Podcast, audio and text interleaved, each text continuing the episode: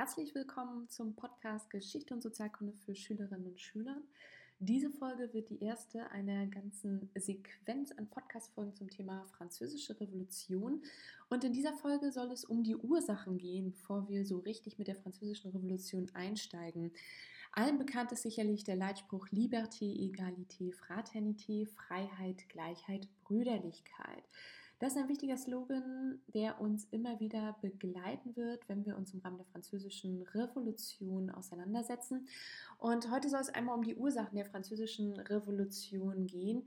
Denn das Entscheidende ist, es gab nicht die eine Ursache, wie es im Übrigen bei nahezu allen gesellschaftlichen Umbrüchen niemals nur eine Ursache gibt, sondern in der Regel gibt es immer ein komplexes Ursachenbündel und solche ja, Entwicklungen gesellschaftlich sind immer auf mehrere Problemkomplexe zurückzuführen und wie gesagt nicht auf eine einzelne Ursache. Häufig gibt es dann auch noch einen Anlass.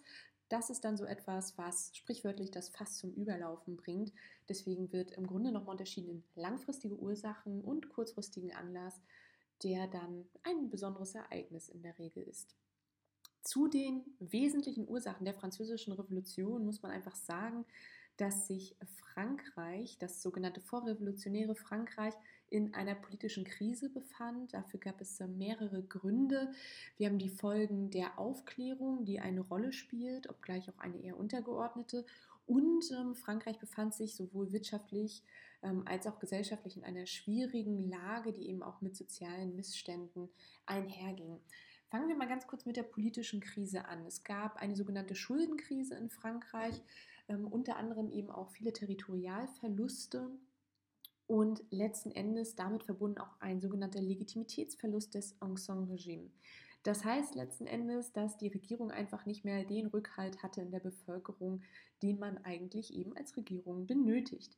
Und jetzt könnte man natürlich sagen, okay, wenn man merkt, die Menschen sind unzufrieden mit der Politik, dann kann man doch entsprechend Reformen durchführen. Aber diese Chance wurde diesbezüglich nicht intensiv genutzt. Das heißt, es fehlten einfach Reformen, die beispielsweise dafür, dazu geführt hätten, dass man die Staatsfinanzen sanieren könnte oder eben auch die Wirtschaft liberalisiert hätte. So, da das eben nicht der Fall gewesen ist, befand sich äh, Frankreich in einer schweren politischen Krise, die natürlich eng dann auch mit großen wirtschaftlichen Problemen zusammenhing. Wirtschaftliche Probleme sind natürlich auch auf mehrere Gründe zurückzuführen. Auf der einen Seite ist immer so der Klassiker, in diesem Fall auch eine Wirtschaftskrise, die eine entscheidende Rolle gespielt hat. Ähm, die Wirtschaftsform des Merkantilismus, ihr erinnert euch sicherlich, haben wir thematisiert, als wir uns auch mit dem Absolutismus befanden, befasst haben, war nicht so sehr erfolgreich diesbezüglich, ähm, sodass einfach auch wirtschaftliche Probleme vorlagen und es gab auch entsprechend Missernten. Und Missernten sind immer so ein Aspekt, die halt schnell dazu führen, dass es zur Verarmung äh, in der Bevölkerung kommt und auch zu Hunger. Und das ist schlimm, weil das sind existenzielle Bedürfnisse, die gedeckt werden müssen. Das sind die Grundbedürfnisse. Und wenn Menschen in Armut leben und Hunger leiden, ähm, dann sind sie eben auch natürlich äh, in einer Situation, in der sie häufig sehr, sehr unzufrieden sind. Und ja, Veränderungen für ihr Leben auch wünschen. Ganz gleich in welcher Form, natürlich erstmal privat betrachtet, aber im Großen natürlich dann auch auf soziale, wirtschaftliche und politische Veränderungen in dem Land, in dem sie leben.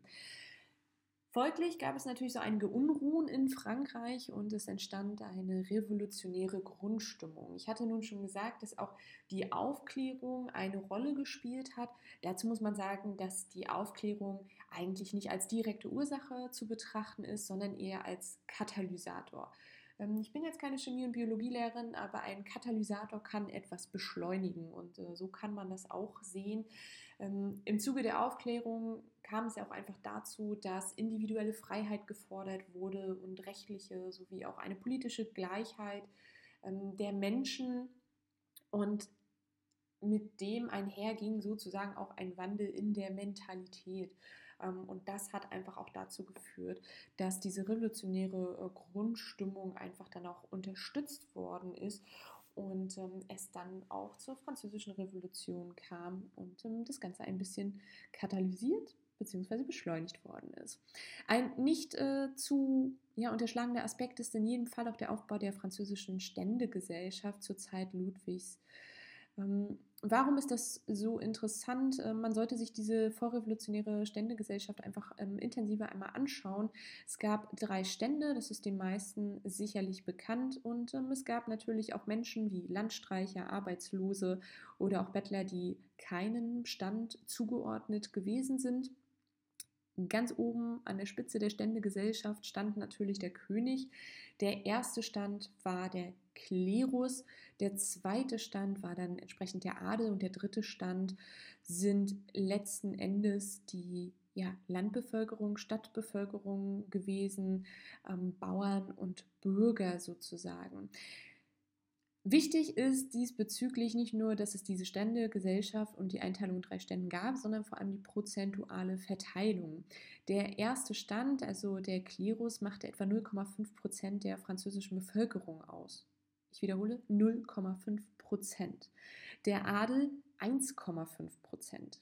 Ja, als zweiter Stand. Das heißt, der erste und zweite Stand gemeinsam machten circa 2 Prozent der gesamten französischen Bevölkerung aus und ähm, diese Stände äh, genossen auch ähm, bestimmte Privilegien. Das heißt aber, dass 98 Prozent der Bevölkerung eben Bauern und Bürger gewesen sind, die das natürlich nur bedingt als ähm, gerecht empfunden haben, wie diese ähm, Verteilung entsprechend gewesen ist von den Menschen ohne Stand natürlich ähm, ganz zu sprechen.